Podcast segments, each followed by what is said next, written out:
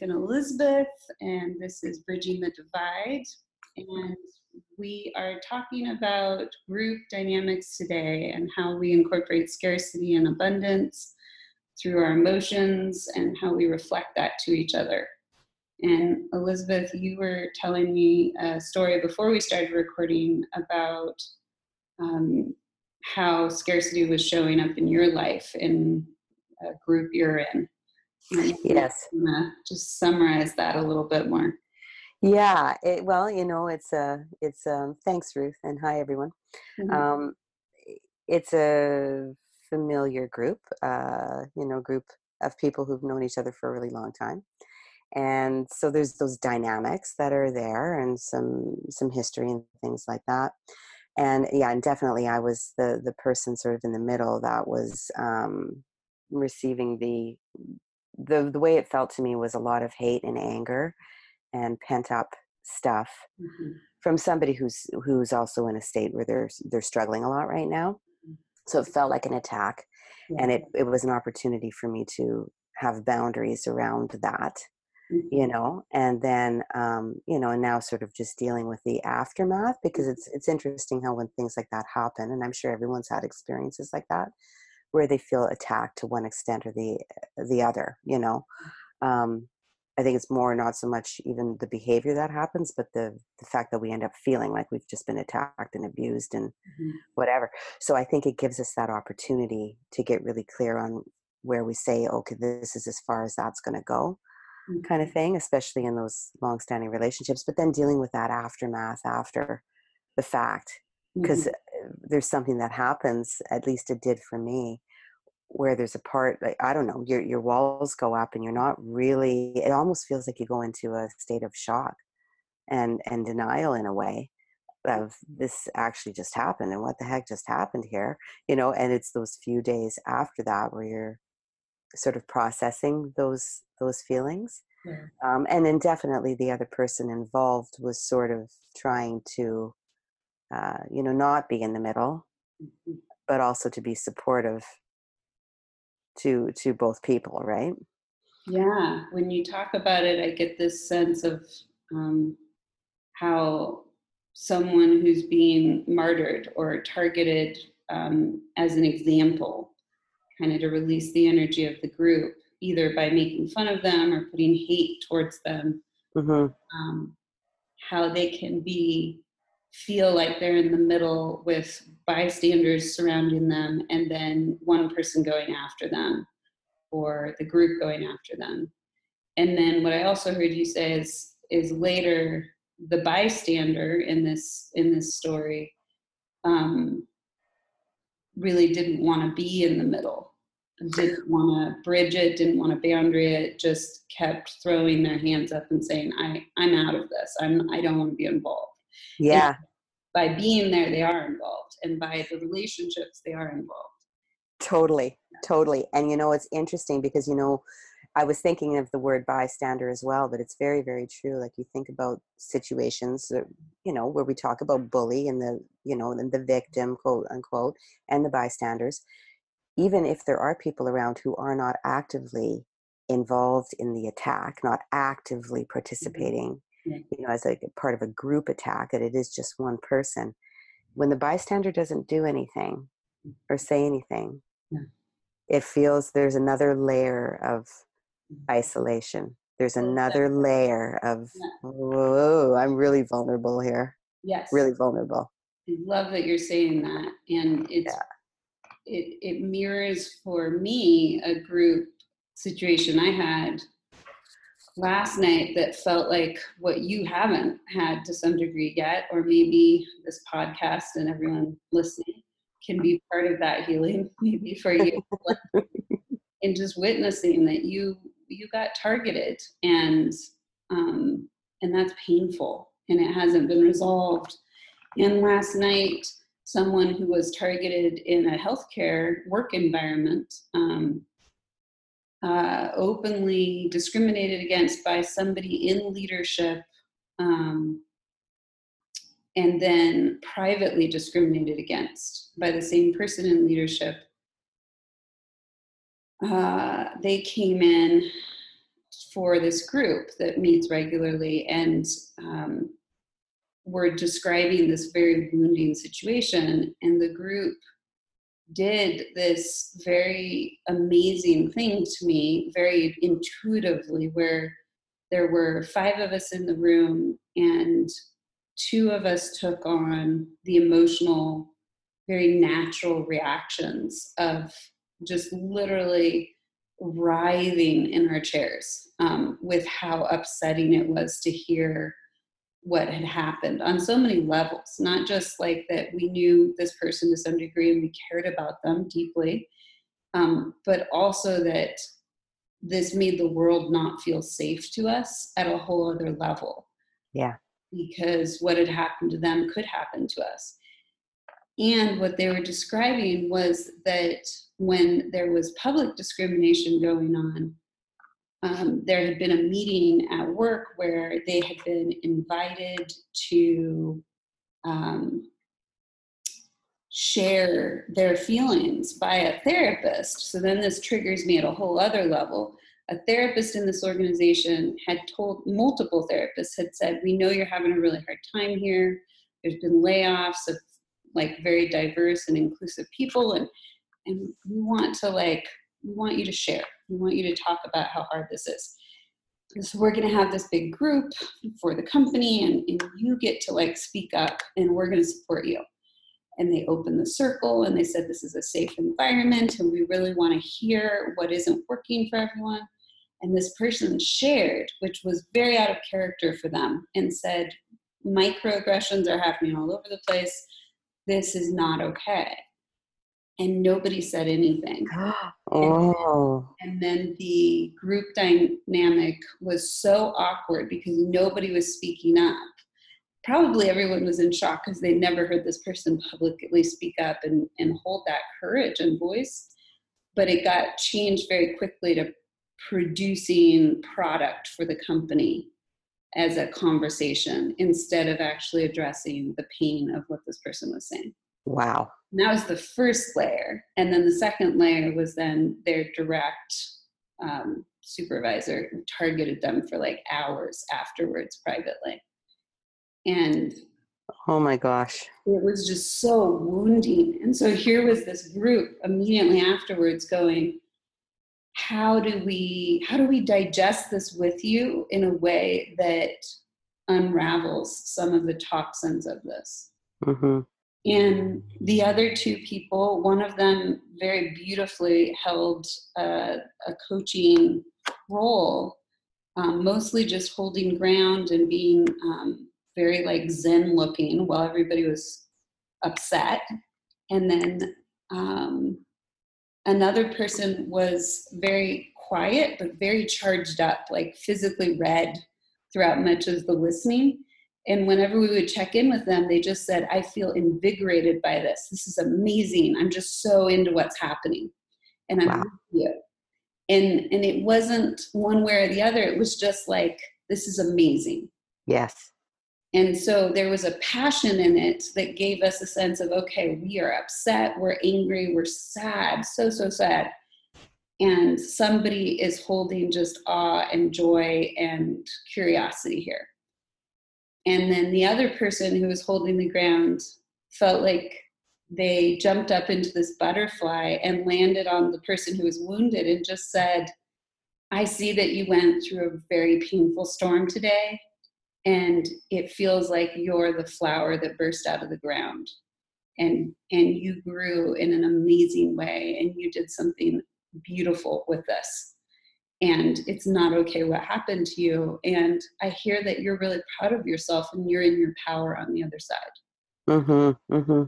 and that, that full circle was just like so it just was so beautiful to me and such a relief Yes, because you do need that. Like what you're saying, you need that combination. It can't be all when somebody has has gone through something traumatic, and we're in a position to serve and be present for that person. It can't be all rah rah. Let's move on. What's the gift, mm-hmm. and how are you transforming? Mm-hmm. Because, like you were saying earlier, it minimizes or diminishes what actually happened. So there needs to be space. Mm-hmm to to empathize Mhm.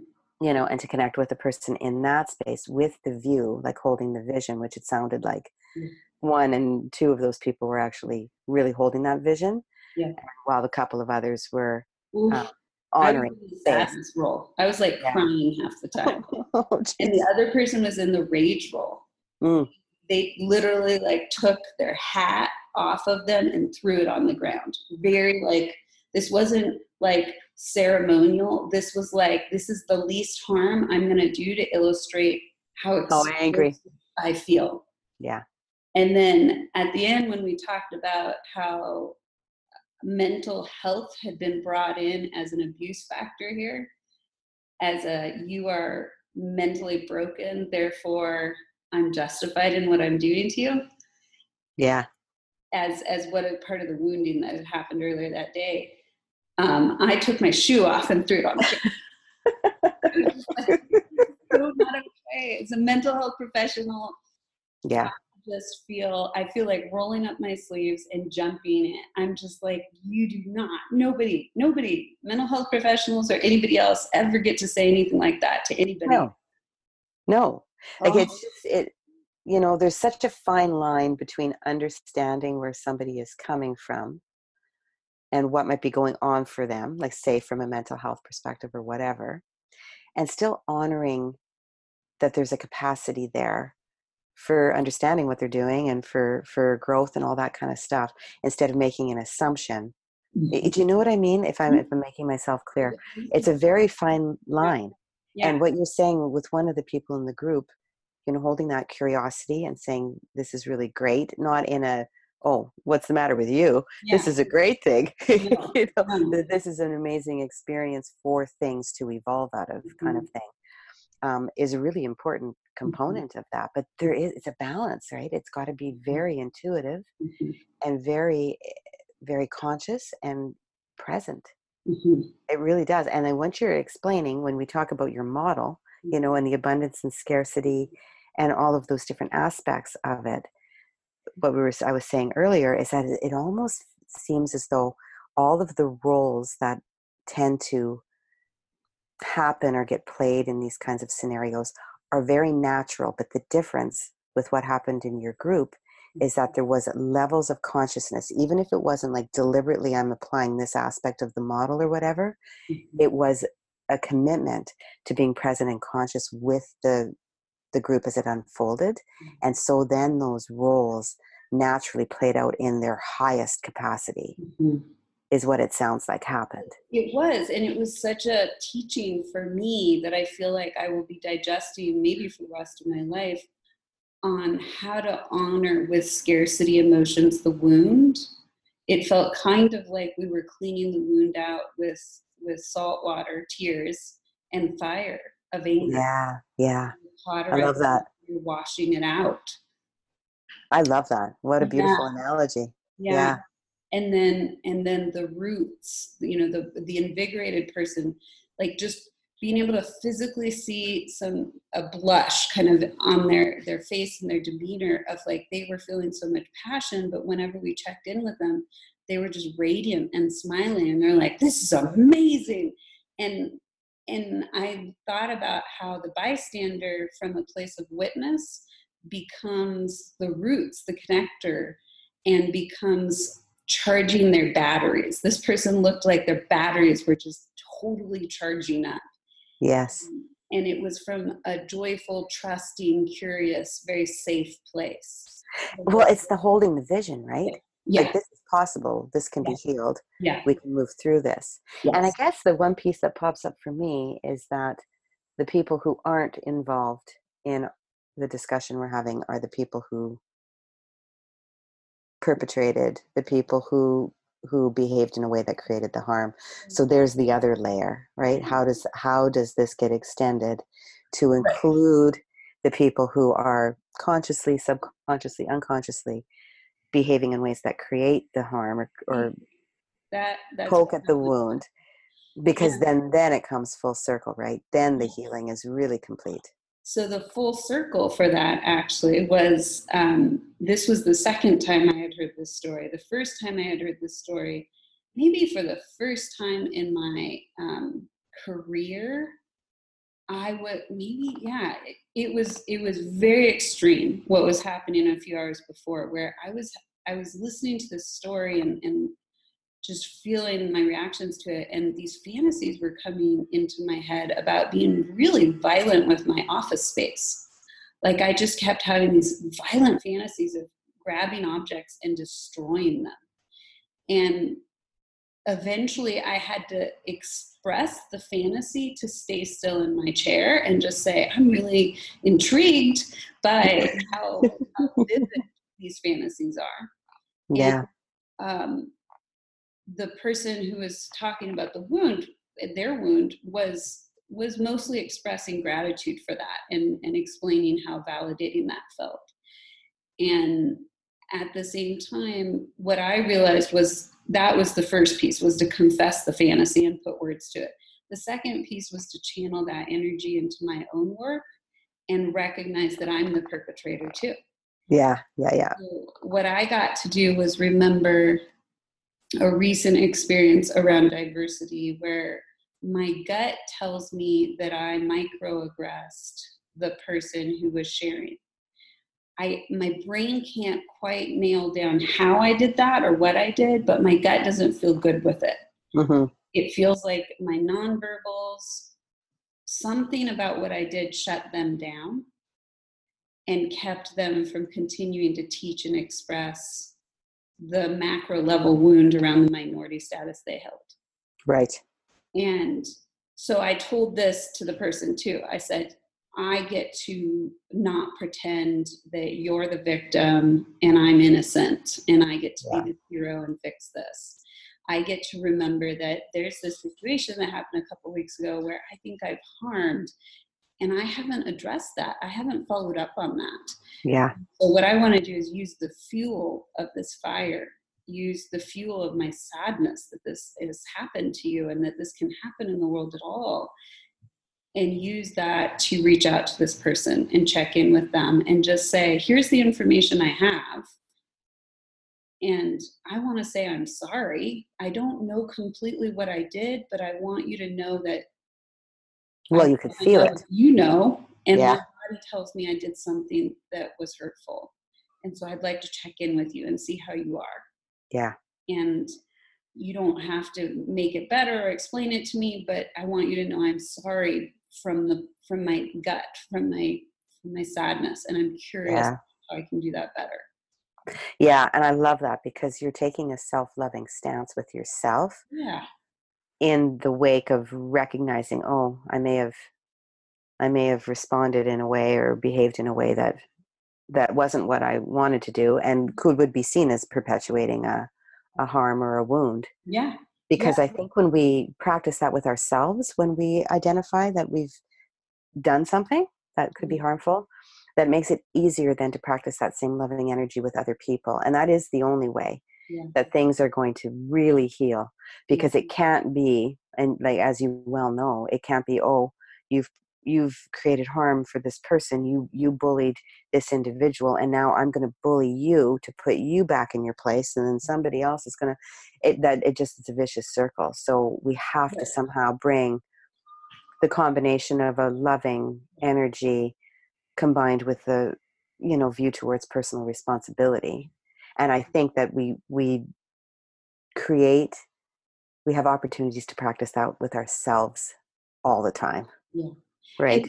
and, and what i what i loved about the idea of it felt like rocket fuel had been sprayed all over my office and i was wanting to become the fire to like burn it down. And instead it was like sucking up that rocket fuel and letting it light a flame in me and feel the burn on purpose and say i get to take responsibility for any place in me that i could feel where i have participated in this aggression process mm-hmm. and and use it to propel me forward to clean it up and take that self responsibility and offer my my contrition and curiosity mm-hmm. well i'm saying it to you right now i'm realizing that a part of me was just cooking with it and saying maybe when i understand it then i'll give a good apology and I have to wait until I understand it. Right. Yeah.